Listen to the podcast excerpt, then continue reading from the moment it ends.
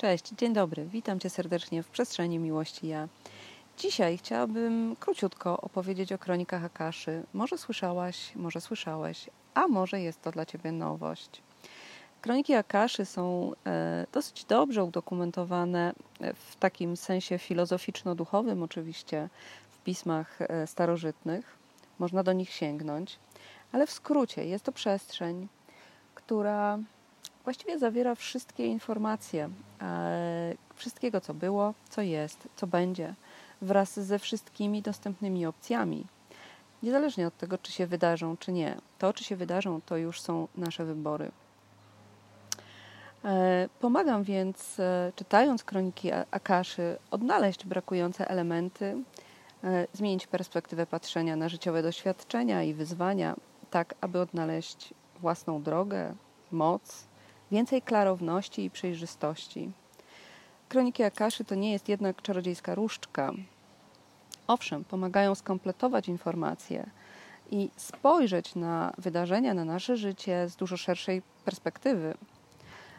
Jednakże nikt i nic nie zwalnia nas od odpowiedzialności ani od dokonywania wyborów i działań. Kroniki Akaszy pomagają jednak z dużo większą jasnością i dużo większą klarownością właśnie tych wyborów dokonać, a co za tym idzie, podjąć konkretne działania. To, co ludzkie, to, co zapisane w naszym doświadczeniu, to działanie, ale inspiracja płynie z przestrzeni, płynie z góry, więc dlaczego po nią nie sięgnąć? Dlaczego nie mielibyśmy sobie w taki sposób pomóc? E, po to, by tworzyć nasze życie zgodnie z tym, o czym marzymy, zgodnie z tym, czego pragniemy, ale pragniemy naprawdę w sercu.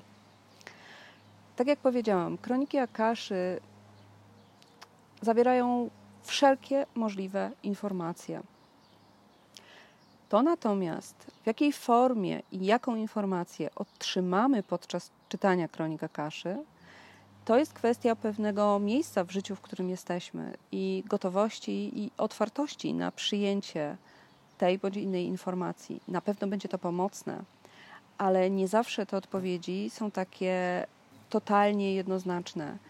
Czasem um, musimy trochę nad nimi pogłówkować, czasem musimy troszkę dłużej z nimi pochodzić.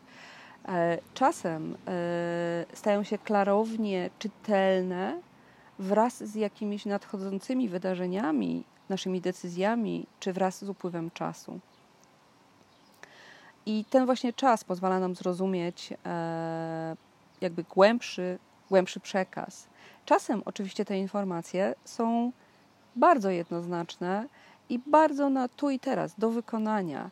E, nie zadaje się w zasadzie pytań e, kończących się odpowiedzią tak, nie. Najczęściej są to rzeczy troszeczkę bardziej opisowe.